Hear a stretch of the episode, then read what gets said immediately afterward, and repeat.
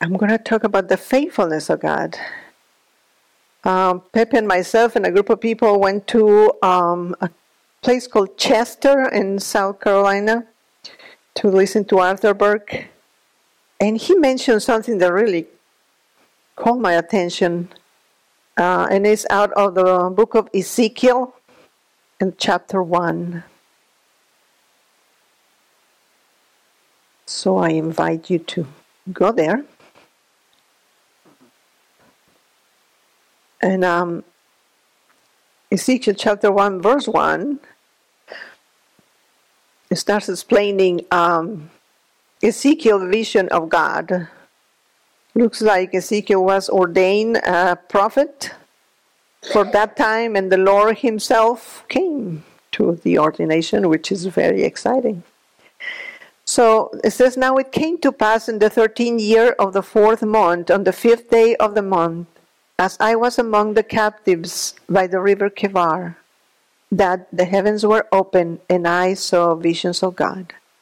So he is right there with the captives when the Lord sent the Israelites and in one of their captivities because of disobedience. And the Lord wanted to send this man Ezekiel as a prophet and came to ordain him. On the fifth day of the month, which was in the fifth year of King Jehoiakim, the word of the Lord came expressly to Ezekiel the priest, the son of Buzi, in the land of the Chaldeans by the river Chebar, and the hand and the land that the Lord was no, and the hand of the Lord was upon him. So I looked, and behold, a whirlwind was coming out of the north, a great cloud with raging fire engulfed itself, and brightness was all around it, and radiating out of its midst like the color of ember out of the midst of the fire. So Ezekiel is seeing a bunch of things that he doesn't even understand, and and it's hard for us to understand too. and one of the things that he sees coming out of that whirlwind is living creatures.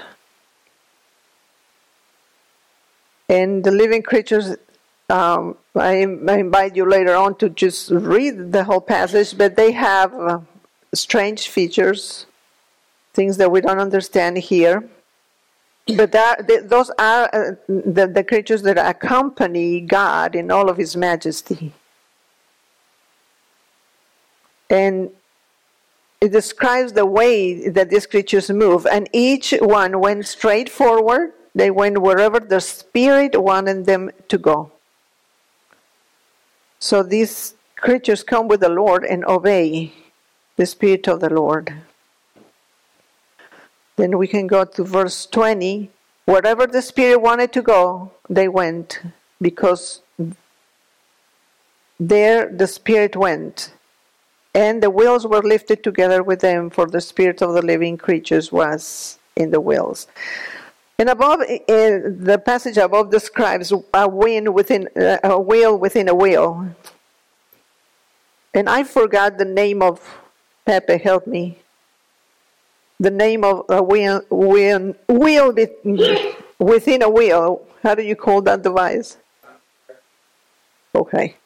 And which means is that the two things had to move at the same time. And the image for us right here is that our human spirit, the spirit of the living God, had to move at the same time. Oh, okay. So even when there's a, bigger wheel and a smaller wheel inside, they have to be in one accord. And that's an invitation for us to to be in one accord with the Spirit of the living God. And then it looks like this probably the land right there was too defiled for the Lord just to come down all the way. So these living creatures are holding something like glass, like a platform of glory for the throne of the Lord to be put right there. So in verse 22 says, The likeness of the firmament above the heads of the living creatures was like the color of an awesome crystal stretched out over their heads. So the throne that he sees is going to be on top of that platform uh, of glass, which is like The glory of God is awesome. On verse 25 says, A voice came from above the firmament that was over their heads. Whenever they stood, they let down their wings. And then verse 26 is the one that really caught my attention when uh, Arthur Burk was speaking. And above the firmament over their heads was the likeness of a throne, in appearance like a sapphire stone. On the likeness of the throne was a likeness with the appearance of a man high above. And all this likeness of the likeness of the likeness is because he's seen something that is so big that he doesn't know how to describe it. So he looks like a man, but he's like, a, and of course, it's a man. It's, it's the living Christ, the one is sitting. Uh, but to him was probably a surprise that a man is sitting on the throne. But the truth is that right now a man is sitting on the throne. Jesus is sitting on the throne. But uh, the sapphire stone is, is, the is the thing that I want you to kind of uh, focus on right now because that's the, the name of Arthur Burk's um, ministry is Sapphire Leader, Leadership Group. And he has a story about how he acquired that name, but um, I went to research Sapphire, and it says symbolizes the qualities required in a personal and healthy relationship. Qualities like loyalty, faithfulness, truth, constancy. So that really, when he was talking about that sapphire throne, I thought, wow. The Lord appealed to Ezekiel sitting on faithfulness. So he came to him like screaming for whoever can understand it, and now to us that we're trying to understand it, is that he sits in faithfulness, in constancy and loyalty, that he never fails, never leave us, nor forsake us, Anybody can abandon us, but He will never abandon us. You can try to run away from Him, but He will find you again. So that's what really moved me to think about the faithfulness of God is that it's staggering to me that the Lord reveals Himself seated in faithfulness. I want to be aware of this faithfulness all the time, and we are not because we have a tendency to move with the problems or whatever is going on at the moment. And the Lord is always saying, Hey, yeah, I know that you're going through trials and tribulations. That is not easy right now, but I am with you. I am with you. I am with you. And I am faithful. So that faithfulness is what I want you to keep in your in your mind as a, as whenever you imagine the Lord and however He wants to reveal Himself to you as that majestic figure of the resurrected Christ sitting in a throne that is of sapphire, which means faithfulness. And I was thinking about what to do tonight, and the, the song, Great is Thy Faithfulness, just came to my resonated in my brain. And, and really, if we uh, read it, it's uh,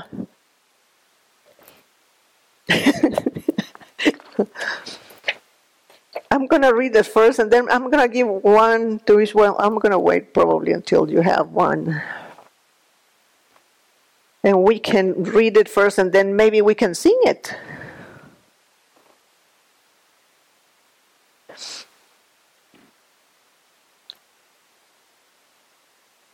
And one of the things that really we can see right here in Ezekiel 1 2 is that, uh, that the Lord came like that in the midst of people that were not faithful to Him at that moment. He came to them in the midst of the captivity. They were out of the land, put in, in, in another place. And I think what the Lord tried to do to his people and try to do to ourselves every time that we get in trouble is prevent from us to be assimilated so much into the world that then we don't see him anymore. Pepe asked me to, to read something in the evening, and it was about Joseph and how the, the Egyptians that came after Joseph, when the uh, uh, old Pharaoh died, and, and another Pharaoh came that didn't know them, they have been assimilated, lots of them, so much into the Egyptian culture that they didn't remember their their Jewish roots, and that is that is sad. And people that went in, in captivity to Babylon, the same thing happened to them. They became so used to having businesses and families or whatever among the Babylonians that, that they didn't find any reason to return to Jerusalem, and that is sad. Okay, I guess most people, oh, I most people more people came than I imagined that knew that we will have. Don and I thought that we will not have nobody. So, great is thy faithfulness, and that's true. Oh God, my Father. And I think that's one of the most important things that we really know that God is our Father. In that, if for whatever reason we had had bad experiences with early fathers, that we will pray to the Lord that He will separate that wrong idea of a father and give us the real idea of who He is because He is the perfect Father. There is no shadow of turning with Thee. Thou changes not. He never changes. He's not moody he's not doing good one day and then he doesn't feel like it the next day. He never changes. He is always loving, always constant. Your compassions fail, they fail not. As doubt has been, that forever will be, which means you were faithful, you are faithful, you will be faithful. And then great is thy faithfulness, great is thy faithfulness. Morning by morning, new mercies I see. And I think that to see, we need to, to do a little bit of an effort to not to try to focus on the negative, but to focus on something that we can thank Him for. And there's probably plenty to thank Him for, which is get taken by the things that are not working at that moment. But we can thank Him that we're alive, we are breathing, our heart is beating, uh, we are healthy, we have a house. There's a list that is like a never ending that we can thank Him, but sometimes we're taken by the negative things. All I have needed, thy hand hath provided. Great is thy faithfulness, unto me. And he hath provided, and he will continue providing. And then he talks about summer and winter and spring, moons and stars, joined with all nature in manifold witness. And the Bible said the, uh, the nature declares the glory of God. The firmament speaks to his handiwork. So that's what he's saying. He's saying uh, we need to join ourselves with the flowers and the trees and, and the birds that are always praising the Lord. In the morning, and the first thing that you hear in the window, at least we hear in our window, praise be to God for that, is this chirping of, of birds that are so excited that the song came up again. And we need to join that. And then it repeats uh, the, the chorus probably pardon for sin, which is his great gift to us, that he came to pay himself for the sins that we committed. And peace that endureth, because this peace that comes after we finally get it, that he came to pay for my sins. Thine own dear presence to cheer and to guide. I like the cheering. I imagine he say, okay, keep going, keep going. Strength for today and bright hope for tomorrow. Blessings all mine with ten thousands beside. Ten thousands beside speak to me of the things that we don't see, but they're there. And He's inviting us to see. Okay, I'm going to read a blessing. And then we can you can call for prayer. I think a blessing will be a good thing. Right here. Thank you, Lord. Okay. I bless you, daughters and sisters of the living God, with the fruit of faithfulness. Listen to God's word for you in Galatians 5:22. The fruit of the spirit is faithfulness. And in Isaiah 49:7, the Lord who is faithful, the Holy One of Israel, has chosen each one of you. And in Exodus 34 6, the Lord, the Lord, the compassionate, the gracious God, slow to anger, abounding in love and in faithfulness. So, children of the living God, hear this. There is not surer testimony in Scripture that that the Father is faithful. He's a faithful God and He's a faithful Father. He binds Himself to us in His faithful love. He never does wrong. Because of His great love, we are not consumed, because His compassion and great faithfulness never fails. He said it is written, we believe it.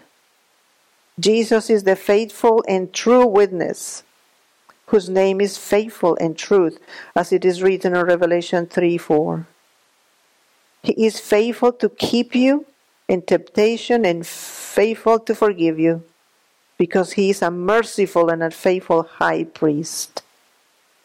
He is faithful because God called you into fellowship with him, faithful to his promises, and faithful to strengthen you. He has to remain faithful because he cannot change, and that's what he is. So, spirits of God's children here, sons and daughters of the living God, be blessed with his covenant keeping spirit. He speaks his faithfulness into you so that you are not blown away by any of the things of the world. Your faithfulness clings to his faithfulness, and he is faithful to keep each one of his promises. Be blessed to stand firm in your faith, trusting and believing in him. Be blessed with knowing who you are in him and who he is in you and for you. Be blessed with letting his love and his faithfulness be the plumb line of his trustworthiness, that you can trust Him at all times and in all places.